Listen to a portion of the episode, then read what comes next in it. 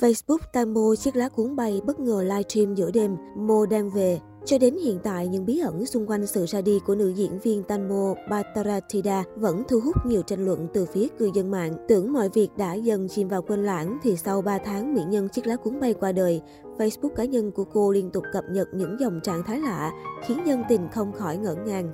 Đặc biệt vào tối 23 tháng 5, tài khoản này còn livestream trò chuyện với người hâm mộ. Kèm theo livestream là dòng trạng thái Mo đang trên đường về nhà các bạn ạ, sẽ về nhà sớm. Livestream này thu hút đến 162.000 bình luận và 92.000 lượt chia sẻ.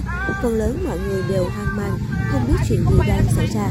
Không lâu sau đó, một vài netizen đã phát hiện ra đây là đoạn video cũ và được livestream lại. Nhiều người cho rằng Facebook cá nhân của Tangmo đã bị hacker tấn công, dù chưa rõ mục đích thật sự của hacker này. Tuy bạn bè và người thân đều cho biết không hề giữ mật khẩu, trang Facebook cá nhân của nữ diễn viên chiếc lá cuốn bay Tangmo bất ngờ đăng tải nhiều dòng trạng thái kỳ lạ, khiến nhiều người hoang mang.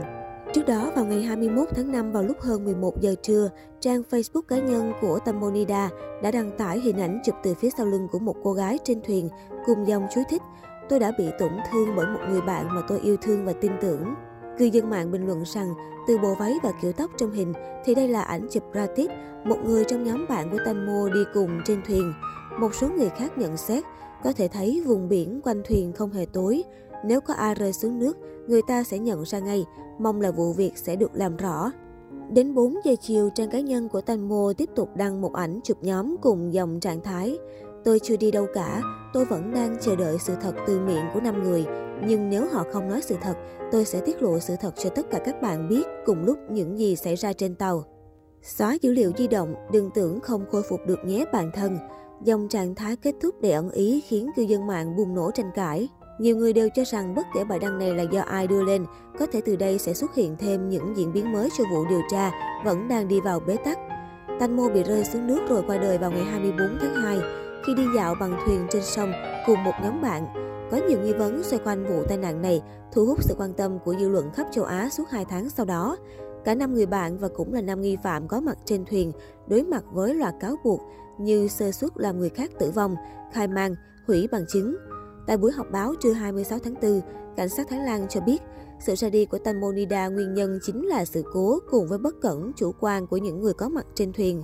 Sau quá trình điều tra kỹ lưỡng, chúng tôi kết luận đây là một vụ tai nạn. Cảnh sát cũng khẳng định không cần điều tra thêm. Điều này khiến công chúng vô cùng phẫn nộ, tạo ra làn sóng phản đối dữ dội trên mạng xã hội Thái Lan. Do vậy, chiều 26 tháng 4, cảnh sát tiếp tục tổ chức buổi họp báo và thông báo một số thông tin mới liên quan tới vụ việc. Cụ thể, đội điều tra sẽ làm việc thêm 2 tháng vì vẫn còn một số điểm nghi vấn. Mẹ của nữ diễn viên Tangmo cũng có mặt tại buổi họp báo này.